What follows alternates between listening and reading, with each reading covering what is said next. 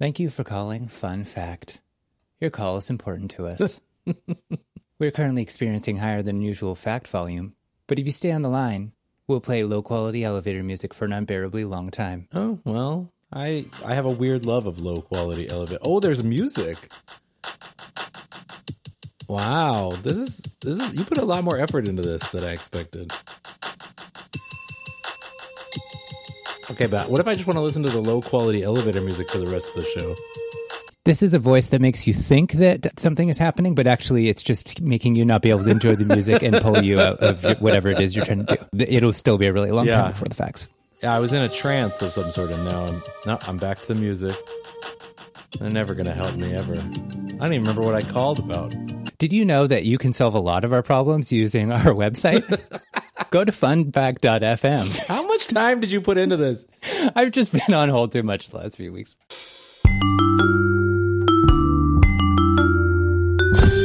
Fun fact, the flavor we know as blue raspberry is actually based on cherry, pineapple, and banana. Huh. Okay, well, so cherry, pineapple, and banana. That makes, that's interesting and mostly makes sense. And I will say that blue raspberry is not, okay, because it does have raspberry in there. Because I was going to say blue raspberry is not even a flavor. Yeah, but I mean, what would, besides, uh, another side thing is like, why do they call, why is it blue? yeah, why is it blue? Uh, and why... Why is it not raspberry flavored? And I my guess would be that m- I think most people actually don't love the flavor of raspberry, the actual flavor. Because there are, you know, there's like two flavor categories in ge- like at a very high level. There's like real actual flavors like banana or raspberry. And then there's artificial flavors that don't, like the artificial banana flavor does not taste like banana. It tastes like artificial banana flavor. So...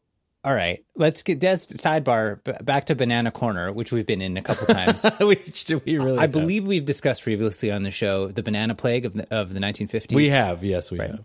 So the fake banana flavor, which my wife Karen refers oh, to right. as penicillin. Oh, right, it tastes like the old banana? Yes, it tastes like the bananas before the plague.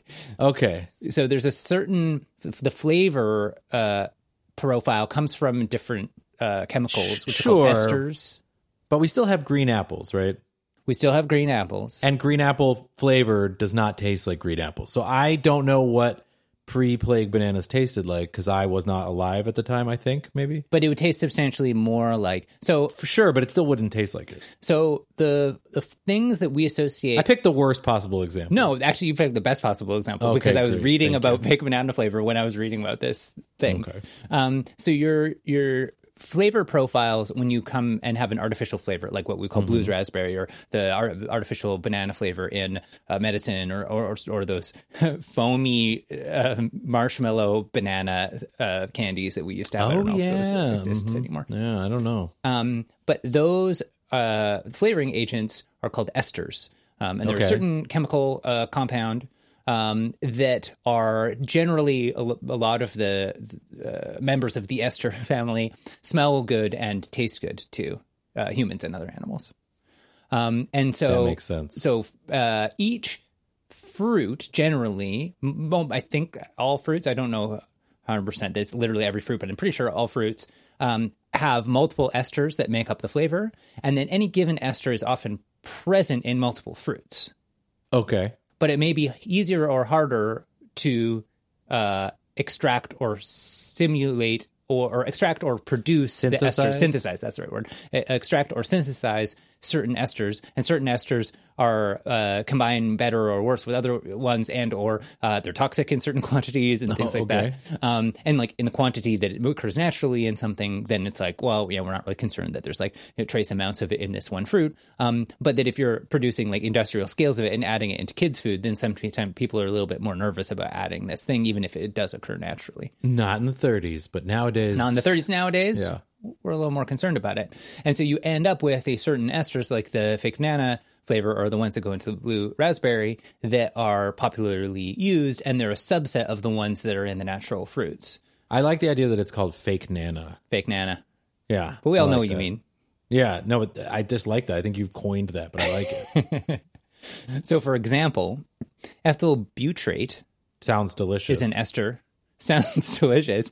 You'll be shocked to learn from that chemical name that these are not too different from the uh, the chemicals that are just like in hydrocarbons, like in fuel and stuff. Yeah, like gasoline. Yeah. It's like ethyl something in gasoline. Um, but the um, esters are, it's not like this is basically like gasoline and is killing you or whatever. Like the the flavorings that they're using ha- are meaningfully different in a way that they are generally safe. And, yeah, and not killing me. And not killing me. Although, which I appreciate. Gasoline, and uh, sidebar on a sidebar, gasoline and, and some of these other things like uh, hydrocarbons, like if you think of like W D forty. Is actually delicious? Well, it smells good. Or I don't know. Maybe that's not true for me. I'm outing myself. Like I when I, if I think W D forty smells good. To me, W D forty, it also is a little bit of like uh, nostalgia. It doesn't smell bad, but yeah, I think that's what it is.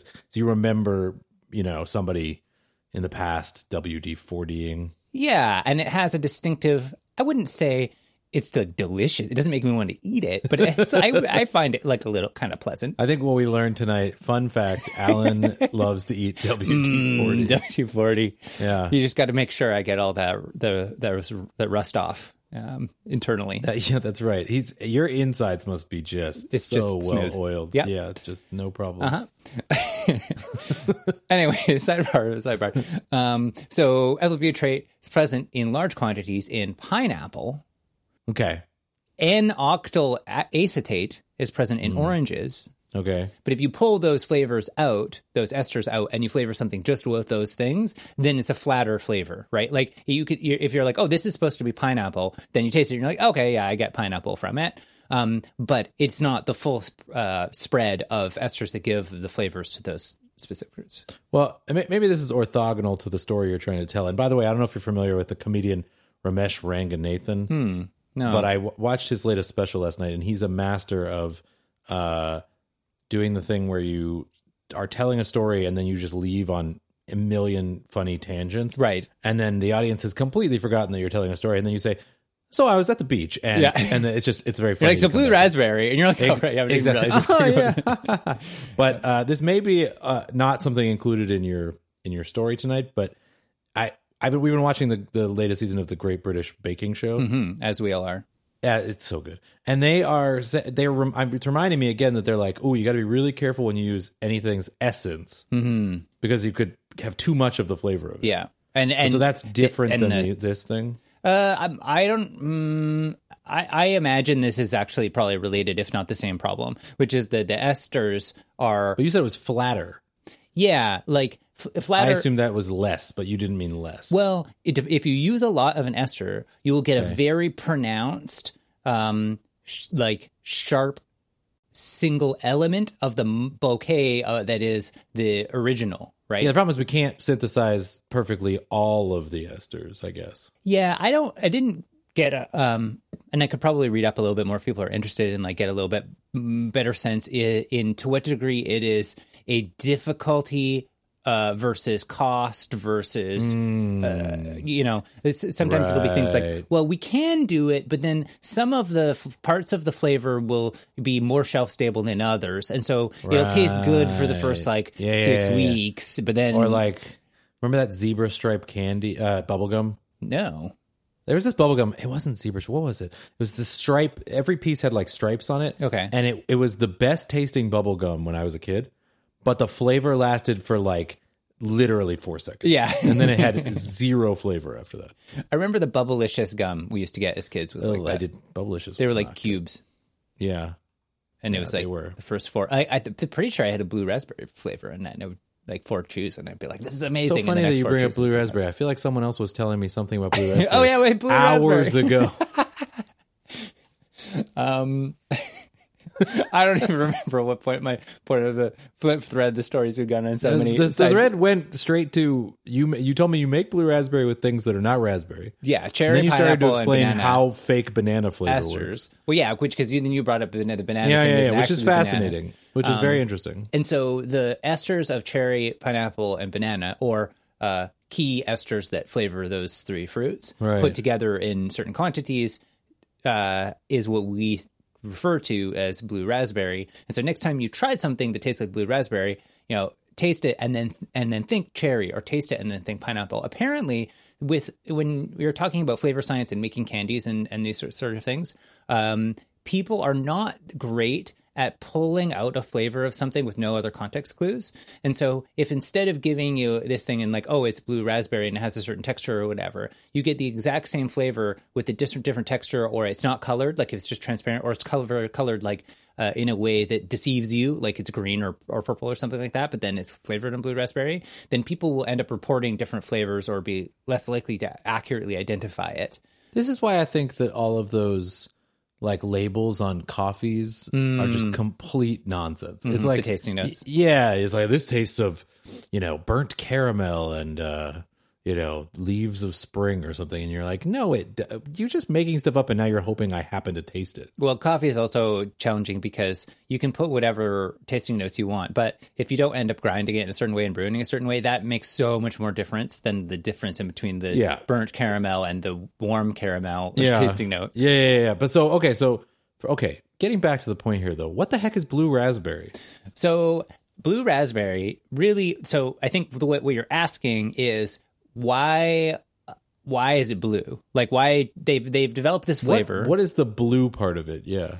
The there's a good article which I'll link um, in Blue Bon Appétit um, where they a, cl- a classic classic reputable source where yeah. they dig into this backstory and you can read it in a little bit more detail. There's a, there's claims like there's a candy company or actually like a Slurpee company um, that had blue in their logo. And so they're like, we think it, might, it was because our company was blue, it had, had blue branding. And there's like other claims as to like different reasons or what uh, one of them was like, Uh, there's like the obvious thing, which it, I think it seems like all the sources agree was at least a contributing factor, which is that when this flavor sort of was invented, so to speak, mm. which it is an invented flavor in the same way that like cotton candy yeah. is an invented flavor, right? Or yeah. juicy fruit is like an invented flavor. Um, yeah.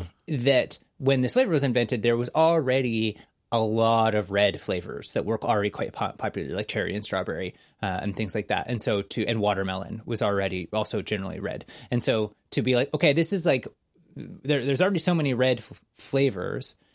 Let's co- use a color that isn't already being used. And there's very little blue food in, in nature. Let's pick a color that sort of has its own brand space. Okay. So first of all, I really appreciate you including a dubious uh, sort of founding myth. Hmm. Because I left a dubious founding myth out of my next fact. Mm. I was going to include it, and then I was like, no. But you do like including those. Like, I'm uh, all the sources seem to think this is true, but I like the source I'm going to tell it anyway. Which is yeah, totally. I, I left one out of the of the next fact I do. But I also want to know, like, okay, so I get it. They, from a marketing perspective, there was a lot of red candy, and they thought blue would stand out, maybe. And blueberries is not really a flavor you get artificially for whatever reason. But well, blueberries is another problem because blueberries, now this is going to be a bit of a hot take, but blueberries don't taste good. They're just good for flavor, for, for texture reasons. So if you get well, fresh blueberries. My child disagrees with you. Your child likes blueberry flavored things? He loves blueberries. Oh, yeah, I love blueberries, too. A hand of fresh blueberries or frozen blueberries, chewing on yeah. them, this is great. But if you extract just the flavor from blueberry, like not great. It's not as good. Like, I, okay. I, I like a blueberry-flavored yogurt or whatever, and I don't know, kind of tastes a little bit like toot to me. I don't know. I don't know. We do a lot of blueberry smoothies, and he's a big fan. But at any rate, what blue raspberry does not taste like raspberry? Blue raspberry does not taste like raspberry, no. So why raspberry? I get the blue part now. What, what's the raspberry part? Um, I think it's just uh, uh, they invented this thing. It's a fruity thing. Their raspberry was available. I get this is goes back to my original point. I think it's because people don't really want the actual taste of raspberry. I think that's probably less true than people not actually wanting the taste of blueberry. Really? Because I feel like maybe it's just me. My son also loves raspberries. And so I end up eating a lot of both. And I just feel like I can eat less raspberries than I can blueberries. And I like sour foods. Raspberries are pretty sour. Raspberries are pretty sour. Like, I feel like like the one of the dominant flavors in raspberry is like the citric acid. Like yeah, the, the it's just tartness. Super citr- citric. So I don't know. That's super interesting, though. Blue raspberry. I will think. So next time I eat blue raspberry, I'm supposed to imagine banana and cherry. And pineapple. And, and pineapple. And see if I can pull out those tasting yeah. notes. Yeah. Okay, I feel like you need to send me some Jolly Ranchers. I'll send you a package. Yeah, so I can try this. Uh, we'll put it on the Fun Fact account. Patreon funsies kind of things. This, this show costs us money to do, Alan. But okay.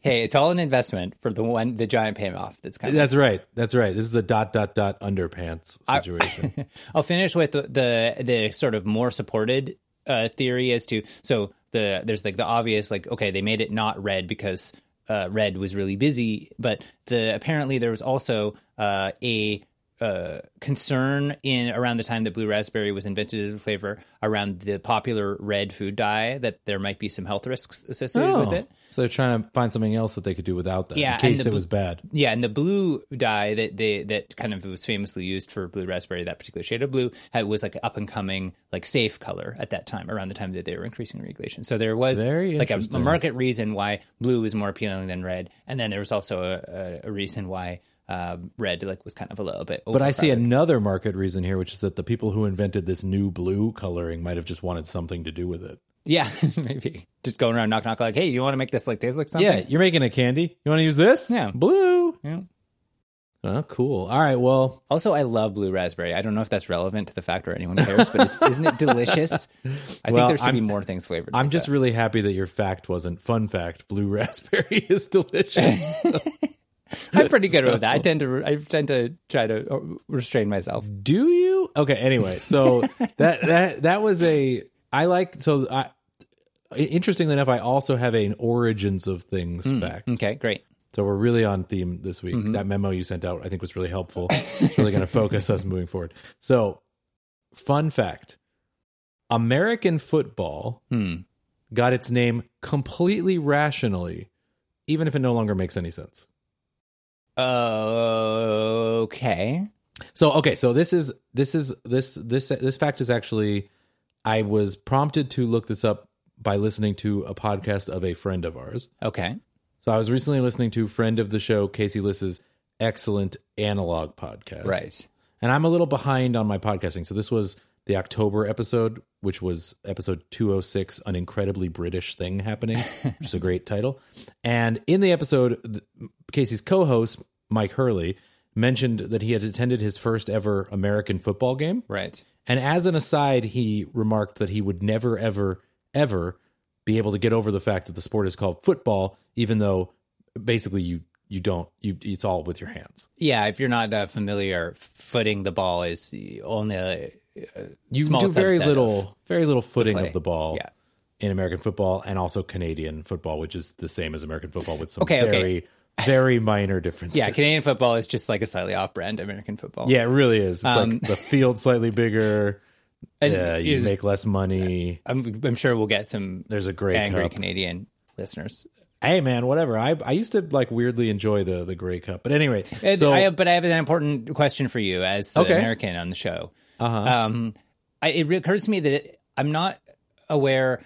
Is it allowed in American football?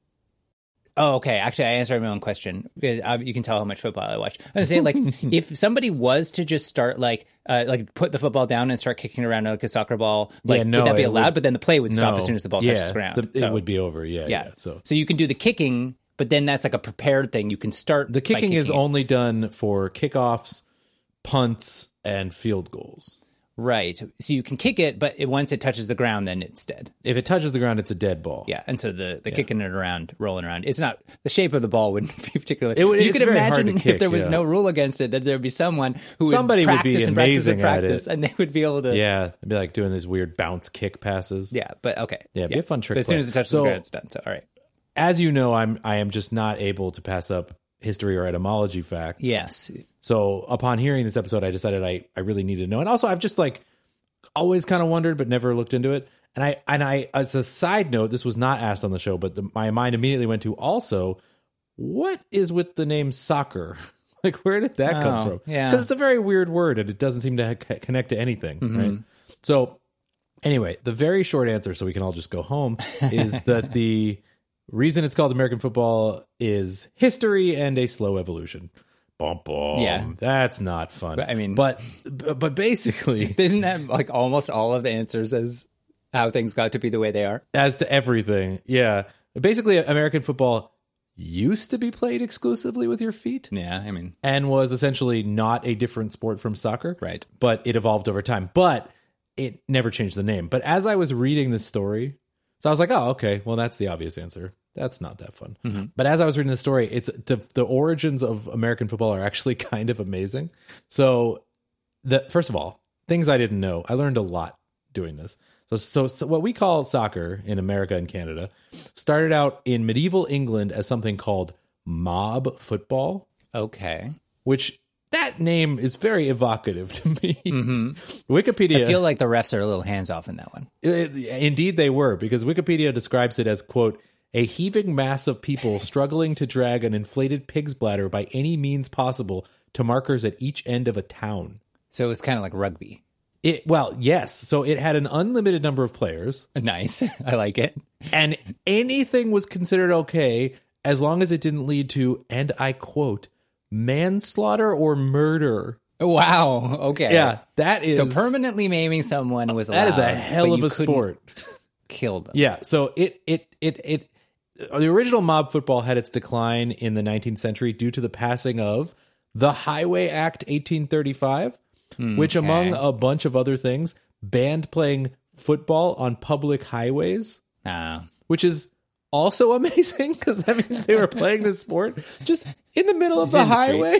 Yeah. Like, mm-hmm. So it, football, you know, of course, came to America with European colonization, and originally was still a was still a mob style, very violent game. Injuries very common. And that led to a bunch of universities banning the sport. Right. Because like people loved it. College students loved it, as unsurprising. Yeah.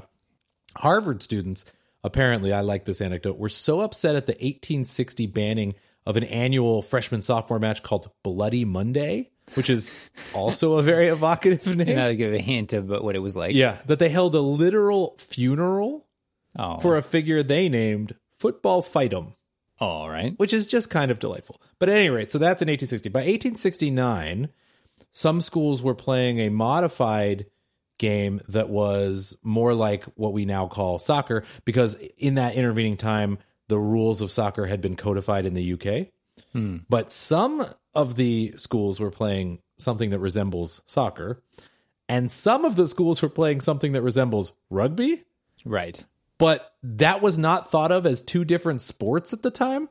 It was just like how sometimes you'll, certain games, it'll be like, oh, well, how do you play? Yeah, exactly. Like, like, well, what are the know, house do, rules? The house rule, like Monopoly. It's like, oh, well, when you pass go, you get the money from the bank or whatever. Yeah. So you would have a team that was like a, a football team, right? And what rules you were playing on depended on like whoever was organizing the matches. So like sometimes schools that tended to play soccer style would play schools that tended to play rugby style, and then they would play like one soccer match and one rugby match, or the all rugby or all soccer. It was just always changing. Right. Which is just sounds amazing and chaotic. But this is the moment in I history. I mean, you have a micro version of that in the States still, where there's like the the baseball. Well, it's not really true where there's anymore. Like half of the teams. Yeah, have no, it's not true anymore. Rules. Yeah. Oh, it's all the same. Yeah. Now? The pandemic changed that. Oh, okay. Yeah, your your your your take is a couple years out of date, unfortunately. So well, I, we're not getting the latest updates here. In the pandemic, and I don't remember exactly why. Not that we're not in the pandemic now, but earlier in the pandemic, the uh, they got rid of they they standardized on one set of rules. I guess because they were playing in a neutral place, oh, and okay. then they just never went back. So I mean, it's it was obviously a bug in the system. Well, so. it, that also came from historical reasons, right? Where yeah, yeah. the American League and the National League were actual were actual leagues. different leagues. So yeah. The, yeah. Once they combined, they just were like, well, we already play like this. But at any rate, this is the moment in history here where we have these like mixed soccer rugby, where you start to get a distinct sport that you could call American football. And believe it or not, it's almost entirely the result of one person, which is like I mean, kind of amazing. Yeah.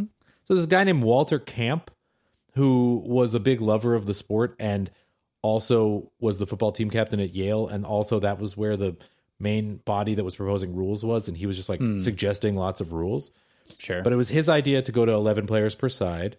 He added the line of scrimmage because the scrimmaging of rugby like just never ends, right? Yeah, I assume like something you didn't say explicitly is that that Yale was like preferring the rugby style, and now he's evolving rugby into American football. Yeah, pretty much, like pretty much so, rugby, which they were calling football, which they were calling football, football because and rugby was football all rugby. Kind of yeah, interchangeable. Exactly. And then he was codifying their version of what they called football, which was rugby, into American football. Yeah, but so he had, he came up with the number of players per side, the idea of a line of scrimmage, the snap from center to quarterback, the need for a certain number of yards and a certain number of downs, and the forward pass. Okay. And blocking, which is like kind of just everything in football. Is blocking in the rules, or is that just like a technique that he well, so pioneered? In rugby and in whatever, it was like not okay for the defense to try to block you. It was like oh. a super unacceptable thing to do. And again, that's and that's still true today, I guess. I don't know that much about rugby. I've mostly only seen rugby sevens, which is pretty fun to watch. I've seen like, every time I see rugby, it looks completely and totally incomprehensible to me. like I've like I've had the rules of cricket explained to me before, and I almost I think I've had it three or four times, and I almost immediately forget all of them. But in that glorious moment of understanding, I'm like, oh, okay, cricket makes sense, I guess. Rugby just looks like complete chaos. I don't. They're all like huddling from both teams. The See, ball's in the middle. I don't know what they're doing. I, I suspect that that might just be like brain damage from watching American football and understanding that because yeah. I've seen more American football than rugby, but I feel like when I happen to see rugby, it makes more intuitive. I think there's just fewer rules. There's fewer arbitrary like, oh, well, this goes to this line okay. and stuff. It's just like get the effing ball. yeah, just go.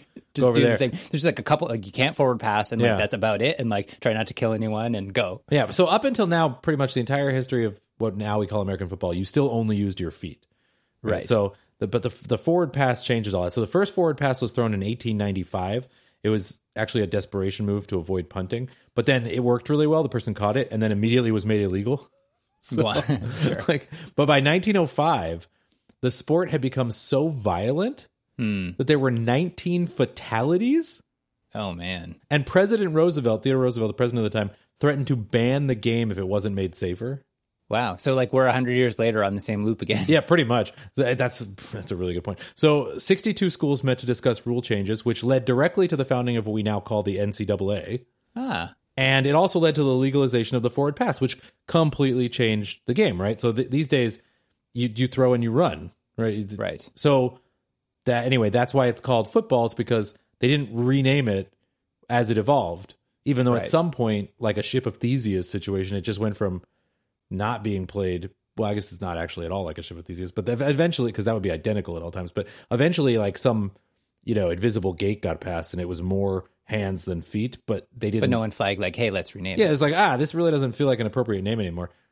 There's so many cool instances of that that we don't think about them. And like they're happening even... Like, I sometimes will notice them when I'm explaining something to my kids, like Ellie's six, and so she'll ask about, she asks about film, hmm. um, and I, cause oh, I think yeah. I, I use that word. Yeah. And then she asks, like, oh, why is it a film? Yeah, what's, like she, what's she knows film what a, about it? What the word film can mean in other contexts. Okay. And I was like, oh... Yeah, so, like, a long time ago... Because they used to put it on... It's not that long ago with that one, but yeah, yeah. Yeah, or an even more like it's in the middle of happening one is that like uh, w- phones. Yeah. Right. Like somebody, yeah, uh, yeah, yeah. a kid My... was like, oh, well, back then you didn't even have phones. And I'm like, and I first, and I started to be like, like, like when I was a kid, like when I was a kid, of course, we had phones where we thought of ourselves as having phones. No. Yeah. But that's not what they mean. But like what they think of as phone now, we didn't have. They didn't mean that because my yeah. son will be like, oh, do I want to listen to the song on your phone? Yeah. And it's like, he doesn't know that that makes no sense. Yeah. Yeah. But yeah, so. In the same way, the football is not the right word anymore either. Yeah. But Alan, hmm. what about soccer? What, oh, yeah. What? So what was the deal with soccer? So it's, believe it or not, it's actually slang. Oh, okay. Sure. So I don't know if you know this. I didn't really know this. The official term for football in the U K is association football. And that right. is the indication that it was formalized and had formal rules. Right. And around the time that the rules were made, it was really trendy among Oxford University students to come up with slang terms that used an E R ending. Okay. This is where the terms fiver and tenner come from. Okay, sure. Okay. Rugby at the time was called rugger. Sure. Which is just not a good nickname, which is probably why it has not stuck around while fiver and tenner remain to this day. But old-timey British people calling it rugger totally tracks. Yeah, no, no, for sure. But believe it or not, association football became a soccer. Oh, that seems like something would have to have started as a written thing. I, I, it, it seems ridiculous because wouldn't it be a saucer? Yeah, I feel like that had to have been written. Maybe it was then, a saucer, and then people saw it written, and then they dropped the A at some point, and it became soccer. Yeah, hmm, weird. Because okay. There's not even two C's in association, right? Yeah, it's, but A S O C E R just doesn't work in no. English. Like, you don't have yeah, so a, a soccer becomes soccer. So soccer is exa- actually an abbreviation for association football. Okay. So all right. I just want to say you're welcome, Mike. Uh, I will be sending a bill to Analog for doing all this. For no, tracking down that fact. And honestly, thank you for providing me with the inspiration for a fact. Yeah, it's through the world's curiosities. Yeah, seriously. He didn't go look it up. Yeah. Well, that's why it's a drive. That's why we get paid the big That's why we have such a big Yeah, Patreon. This is exactly. This is why we're the fun fact. Going down. Right, because we, we take that moment of like, huh, I wonder, and we just go with it. And we go for way longer than we should. Far longer than anyone wants us to. Yeah, probably yeah, even Mike. Exactly. But you know what? You've got it now. Yep. Yep. Fly, fly, uh, fly, butterfly, fly. Fun fact. Blacksmiths were not the only color of smith. Oh. There were white smiths, hmm. brown smiths, and green smiths. Okay. Curious about this now. Mm-hmm. This sounds like a made-up thing from a video game. Either made up or extremely inappropriate. So we're going to find out which uh, um, one. Okay, yeah, this is not racial, but, uh, or I don't know, I'm pretty sure it wasn't, but. Yeah, yeah. Um, so we're familiar with blacksmiths, relatively well-known in yeah, the lore. Yeah. I enjoy a blacksmith. They're, they're, we have like a, a old-timey farm somewhat near here that we go visit mm. sometime, and they have like a retired blacksmith who just like blacksmiths it up at the farm, and it's pretty great, and they like like talking to the kids and stuff like that. It's it's really awesome. Yeah, and it's fun to watch. Yeah, cool. Smithing is cool. Yeah, smithing obviously being an incredibly important part of the economy a few hundred years back. Yeah, less um, so now. Less so now. Now more of a uh, more uh, of a more of a throwback cool hobby or yeah. makes a actually. I went to college with someone whose father was a blacksmith, but yeah, anyway. Oh, that's cool. Yeah, um, blacksmiths specialized in working iron. And I guess the name blacksmith is because the iron is black. That's the idea. Yeah. Uh, brown smiths. Yeah. What did they smith? Brass. Ah, okay. Yeah, okay. I, these days, a blacksmith would probably also smith brass, right? I mean, I think that, I think nowadays it's a metal it's all, worker. Yeah, metal work, metalworking. Yeah. Uh, cer- certainly, this color coding system is not, I believe, used currently. I have never this, heard of it, but I'm not. This is like a super plugged in to this world, if I'm honest. I'm not sure. I don't follow yeah. the brown smith. Yeah. Do you think talks. there's a do you think there's a brown smith Twitter? The, the, this brass workers. Do you think there's a brown smith brass worker Twitter out there? We'll look it up. We'll get it added. Yeah, we'll add it to the show. But supposedly, at one time, uh, blacksmiths worked iron, brownsmiths worked brass, whitesmiths worked tin, and greensmiths worked copper. Okay, first of all, okay, the copper one makes sense. Is tin white? It's light. Huh. Okay. And like tin and pewter, I think pewter was used pewter, rather a lot. Yeah. Pewter is like a tin alloy. Okay. All right. Okay. Yeah. Sure. Okay. Sure. And greensmiths, you said, was copper. That makes sense. Because yeah. copper, for those who don't know, turns green when yeah. when when heat comes into contact with it. That's and, a cool and fact. Apparently there's like also regional variations in this where like sometimes a brownsmith would work like brass and copper uh, and, sure. and things like that. And uh, the, the specific... Uh, regional variants that happen with any trade, but uh, I just thought it was interesting that there uh, was different uh, blacksmiths was black was not the only color. That's super interesting because only blacksmiths have really survived the test of time. Well, I think that the economic importance of iron like was probably even higher at that time, and then just got higher and higher and higher. As yeah, we don't. I guess too. Other than like copper for like roofing and and like uh, downspouts and things. Yeah, plumbing, I guess. Tin, I'm not sure what anyone's using for at this point. Pewter, you see, for stuff. I think aluminum displaced tin once they invented the... There's like a modern tech process for... Yeah. Uh, dis, not distilling, but... Yeah, I wonder uh, what an aluminum smith aluminum. is called. Gray Yeah, well, I think back when, when we were all hand-working uh, implements uh, for, at the forge, yeah. I, I don't think aluminum was easily mm. easily obtainable. I'm an aluminum foil smith is what I am. So... to make that hat. Yeah, that's right. That's right. To protect myself from Elon Musk. Yeah, well, I mean, that's the only way you can do it. You got to get that yeah, hat on. As there. The podcast now immediately gets shut down in the middle of us recording it. Yeah. The, you got to get those beams uh, uh, protected from your brain. Uh, while I was researching this fact, I came across a clam that... A clam? Uh, I came across a clam, like a bivalve. Okay. No, a claim. A claim Uh, I came across a claim that uh, a lot of the folks that today have the common last names, black, white, brown, green. Were actual Smiths? Uh, it came from I thought everyone this... with the last name Smith was a Smith.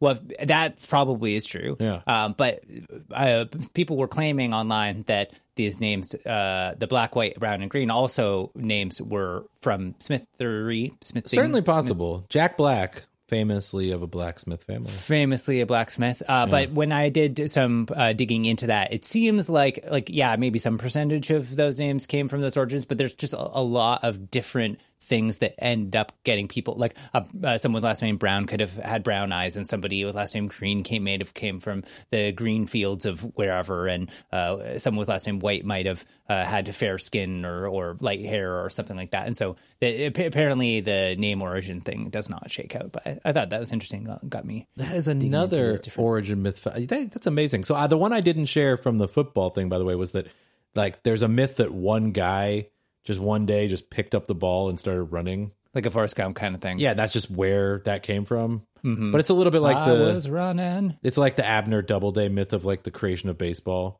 I don't know if you're familiar with that, but like uh, the, the theory no. is that like one guy... just like sat down one day in this one part of New York and just like wrote up rules for baseball, and then they played baseball. But like that person had never even probably saw a baseball game, and like was a Civil right. War general, and so many wasn't in the place stories. At that time. And, yeah, you know, but there's, there's so plaques. Many stories, especially in like time, you know, when things were a little more fast and loose. Yeah, uh, a hundred years ago, around history taking, and there's a little bit more detail on some of this stuff now. Um, documents being created about how these things are happening. But even when there is good documentation at the time, people just love to propagate a story, which is the idea of like an individual person did this thing that had a huge impact yeah. themselves. Yeah. And when you end up making the biopic or the writing the book or just telling the story anecdotally, it's uh, much easier to tell and more compelling on the surface if you're like, Arctic Devens had this amazing idea. He was like, what if there was a podcast? And he invented podcasting, you know? And like, you know, one hundred years later, someone's like, oh, wow, that's really cool, right? Like, well, as far as I know, they investigated this claim in like the eighteen hundreds already, and yeah. they couldn't find any supporting evidence. And I think it wasn't even like claimed until the guy was like dead or, you know. Yeah, and that's whatever, whatever. But his name was William Webb Ellis, and I'll put a link to him in the show notes so you can decide for yourself. So I, I have a, a bit of a follow-up Ooh. fact. Okay. And I want to say that I want to give a shout-out. This fact comes to us from my mother. Ah, so, excellent. Thanks, Mom. She sent me this link, and it is a, about what we were talking about. Uh, what your, It was about your fact hmm. from last episode, I think, that uh, that they do time in Thailand. Yes. A bit a bit different. The six-hour time. Yeah. So, uh, fun fact, they also do time very differently in Ethiopia. Ah. So, she sent me a link to how time works in Ethiopia. Ethiopia famously, if you remember, this is going way back, home to a very idiosyncratic calendar. This is from episode thirty-six, Joey Two Lies, back in August of twenty twenty. Still one of the, maybe the greatest titles of fun fact history. But you remember that the Ethiopians are not on the Gregorian calendar, so they're like right, some they're number of days. They're like on a modified Julian, so there's some like yeah. Days. So okay, so in, in Ethiopia, they have a twelve-hour system, which isn't really that different from us, but their twelve-hour system is completely disconnected from their actual time zone. Oh, so okay, Ethiopia is near the equator. Oh yeah, and so their daylight is pretty consistent the entire year, mm-hmm. and since there are in Ethiopia apparently roughly twelve hours of sunlight and twelve hours of dark all year. Right. With no daylight savings time. Mm-hmm. They use dawn and dusk as their oh, determiners of time of day. That's I came across something about this when I was doing my research, that that used to be like a common thing. Well, that, I believe it. It makes sense. Like before mechanical timekeeping. Yeah, well, why wouldn't you, right? So the clock, but so their clock starts at sunrise, which was codified as what would be our six a.m. Right. And goes until sundown, which is six p.m. And so every day it is... six a.m. is when the sun comes up, six p.m. is, so dawn and dusk are always at the same time every day. Roughly, because they're near the equator. Oh, so they don't they don't resize the days each day. No. They just have a day, the, the time set for like the average, on average. It's basically it the day, yeah. So, and essentially they're six hours off from what their from international time. So ten a.m. international time would be four o'clock in their system. Okay. But so their day starts at one in daylight hours, which would be seven a.m. East Africa time. Okay. So again, one, not at not at twelve, which is right. six, yeah, like six a.m. They start at one. Starts at one. So that's seven a.m. And then it goes until seven p.m. East Africa time when it starts over at one again. Hmm. So it goes like one, two, three, twelve, twelve, fifty-nine, fifty-nine is right before dusk. night or dusk. And then at seven, it's one again. And you get about twelve hours of night. And you get about twelve hours of night from one to one. Huh. Yeah.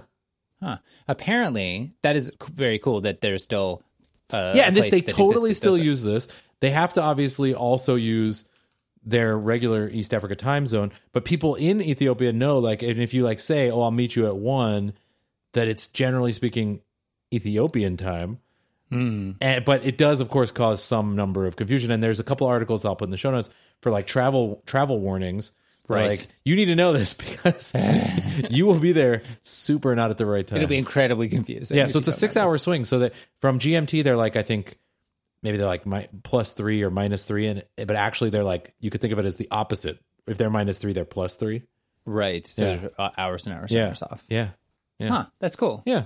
Uh, like, stemming from that, or I guess this is probably where this originated, before mechanical timekeeping, apparently it was common for places to set or like discuss time in that way, where the day was uh, six hours, uh, rather twelve hours evenly spaced mm. from dawn till dusk, mm. and then night was twelve hours evenly spaced from uh, dusk till dawn. And a great movie is what you're saying. They used a, they used that incredible film to to they tell used time. that film. Yeah. Uh, which, of course, like hadn't been created yet, but the screenplay was made on clay tablets. And Quentin Tarantino stole it from from the ancient Sumerians. Yes, whatever. And that gave them guidance in about how to, to track their time through the day. I mean, it makes sense, right? Yeah. It just makes sense. Yeah, so. and so so day and night was always synced with the the sun, and uh, that was fine until we came up with clocks, which didn't know what the heck was going on with the sun. Yeah, and clocks were useful anyway, and so we're like, you know what, we're going to go and useful. just uh, standardize. Although these. I would replace this Apple Watch with an Apple sundial, I think.